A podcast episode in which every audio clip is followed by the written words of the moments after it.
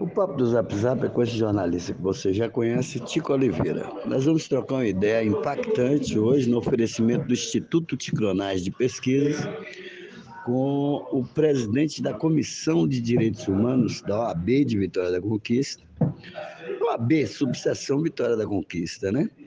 Com o doutor Rodrigo Meira. Ele vai falar sobre vários aspectos e se os direitos humanos é realmente para essas pessoas, por exemplo, famosas, que aí os direitos humanos atua, né, como a Marielle, como muitas outras pessoas que têm fama, quando acontece uma arbitrariedade, por exemplo, quando a, a própria polícia veste a farda, invade casas, matam e se ligam e se, é, se ligam né? Uhum. Se, se compartilham com os próximos marginais e fazem arbitrariedades com os cidadãos, se esses direitos humanos valem para também aquelas pessoas que não têm dinheiro.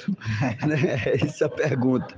Aconteceu um fato no da Conquista e está sendo muito cobrado em Barra do Sossa a invasão de residências por policiais militares. Né? A gente vai falar sobre isso. Policiais militares e assassinando pessoas né, suspeitas, porque até então suspeito não é criminoso. Até o, o preso. Mesmo que seja criminoso. É, mesmo que seja criminoso, é que não tenha, não tem pena de morte. Ah. Não é assim? Tem que dar, senão não estaria preso.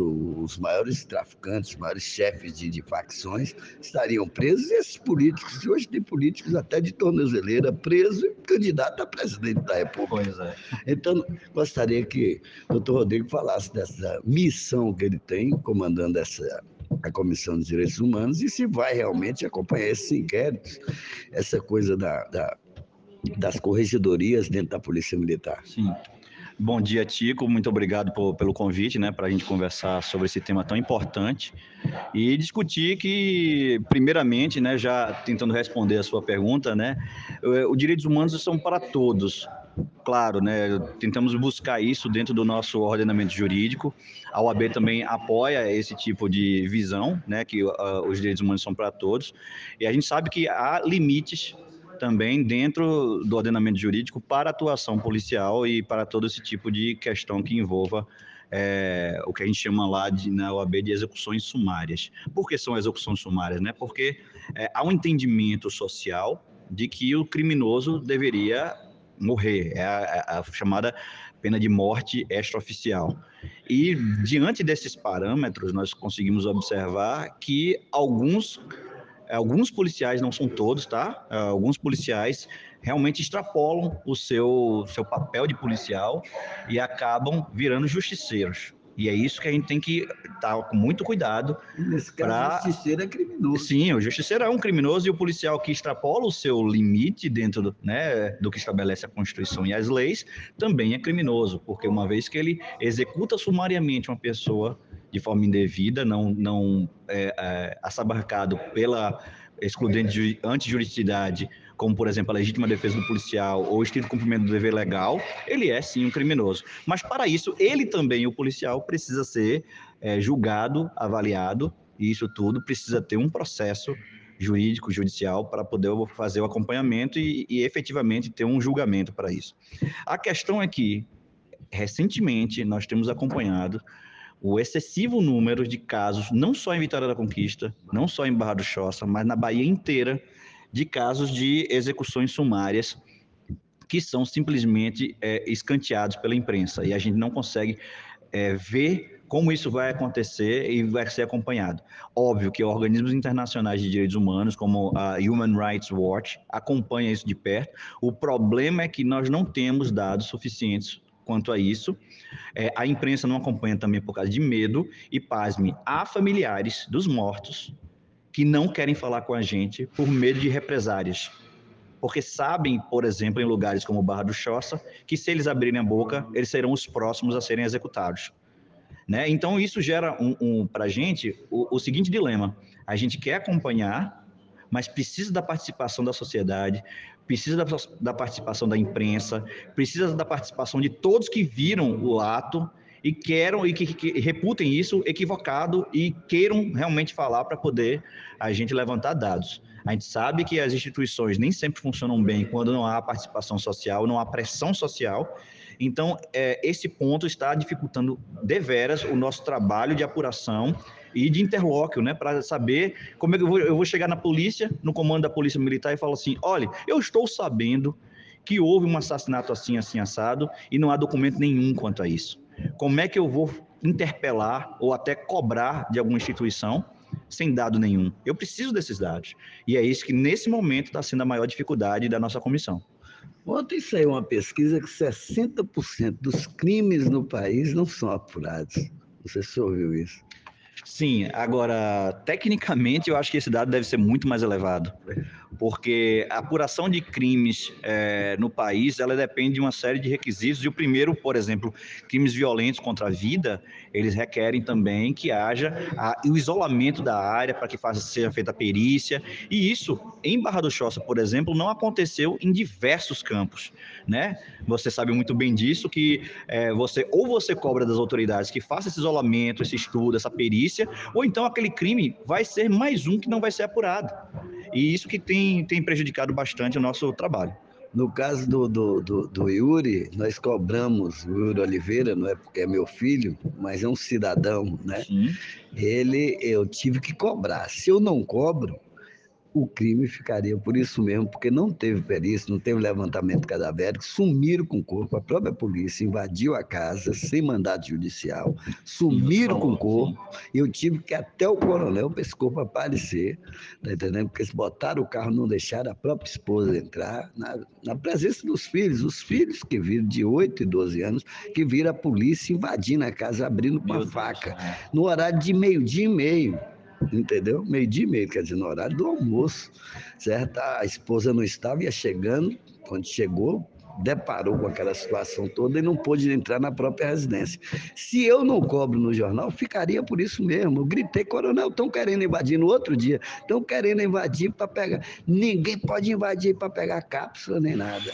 Então a própria perícia chegou lá depois de três dias, a própria perita despojaram a cena do crime. É, é a palavra da perita. Eu gostaria, se a OAB realmente vai acompanhar esse inquérito, segundo o coronel está falando para mim, deixa comigo, coronel Ivanildo, um homem sério que a gente acredita, o homem que a gente já trabalhou junto, defendendo as vidas, como no sequestro que houve, que eu mediei o sequestro há 30 anos atrás, salvando vidas, e hoje eu perdi uma vida, e a sociedade perde. A gente está cobrando não só pela minha família, pelo o impacto que deu nas crianças de 8 e 12 anos, que quando vê um carro da polícia quer correr hoje, as é. crianças, entendeu? Infelizmente impactou, mas a gente vai estar tá tendo o cuidado com isso. Se a OAB vai acompanhar isso, se os direitos humanos vão acompanhar essa questão, não só aqui em Barra do Céu, para que não venha acontecer, mas você não sabe a dor, doutor. Não, com certeza. É, primeiro, é, a gente se solidariza né, com todas as famílias, particularmente a sua família, em relação a essa situação. Né? Mas veja, nesse caso agora que o senhor me apontou, vocês têm uma perícia, você tem dados, você tem informações você tem fotos, você tem um atestado de óbito, você tem alguma coisa que eu possa me valer para dizer, eu vou cobrar. Pior é em Barra do Choça que eu não tenho, nesse momento, praticamente nada. Eu não tenho dado nenhum porque as famílias se recusam a passar. Porque estão com medo. Você peitou né, todo um estado de coisas inconstitucional. Jornalista. Né, você é jornalista, você, você tem um, uma certa ascendência sobre as pessoas porque claro. você é jornalista, você tem um é papel de cobrar, exatamente. Mas as famílias de Barra do Choça, eu não estou conseguindo sequer nenhum dado. Então eu não tenho como cobrar. Né? Então, o que acontece? É, eu não vou levantar uma questão junto à Polícia Militar sem os dados. Com, no seu caso é diferente, porque nós temos algum dado né? E aí você vai me passar os detalhes disso aí e nós vamos sim acompanhar com muito prazer e a gente vai fazer toda a pressão possível para que tudo seja elucidado.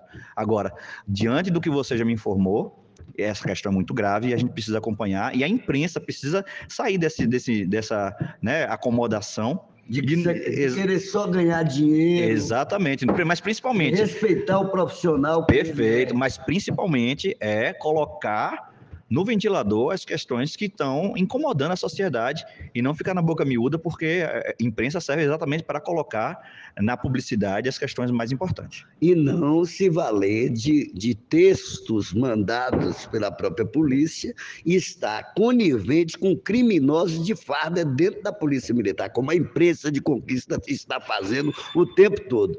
Muito obrigado, coronel. Eu agradeço o coronel, eu agradeço o coronel. Eu agradeço o coronel também, Vanildo, que ele vai ouvir, porque ele está acompanhando, ele tem sido. Não, a gente vai marcar um né, é, é, ele está acompanhando, ele disse que nada vai ficar debaixo do pano, e para que isso não aconteça, e não quebre o comando dele. Sim. É, porque o comando é dele, as pessoas que estão sobre o comando dele. Quer dizer, assassinos dentro do comando, vestindo farda da polícia, com dinheiro, das balas que é da, do, do, do, do, do povo. Sim. O dinheiro é do povo, do imposto do povo, a farda é do povo, o salário é do povo. Ele vira um criminoso, é. quer dizer, vestindo a farda que é para defender a sociedade, as crianças. É. Eu gostaria que você desse a sua mensagem final. Pronto, na minha mensagem final é de solidariedade a todas as famílias que foram vítimas desse tipo de, de abuso, né? É, vamos apurar se realmente foi a polícia, se foram policiais ou bandidos né, disfarçados a gente precisa também apurar esse tipo de, de questão para saber, pela perícia também, o que, os dados que nós vamos obter e, principalmente, alertar a, a imprensa e a sociedade conquistense de que essa situação não pode perdurar, porque hoje é uma família que está chorando e você não está nem aí para isso. Amanhã vai ser a sua família e você não vai ter a quem recorrer. Portanto, é, o, o, o que eu espero da imprensa, da sociedade conquistense, é que dê um baixo nessa situação e a gente possa efetivamente ter uma sociedade menos desequilibrada nesse ponto. Muito obrigado, um prazer estar aqui com você. Muito bem, é, já que nós estamos aqui na Câmara, que é a Câmara de Vereadores também, que hoje está desaprovada, com 9% só de aprovação da população, venha a discutir assuntos como esse, crimes dentro da sociedade, a fome da população conquistense. Eles têm 9% de aprovação, por isso, porque a saúde está aí delimitada, as estradas delimitadas. A Câmara de Vereadores trabalha aqui em nome do jornal, está com 9% de aprovação. 58%, doutor, não sabe nem o que acontece aqui. Fique na paz das crianças, papo do Zap Zap, valeu muito.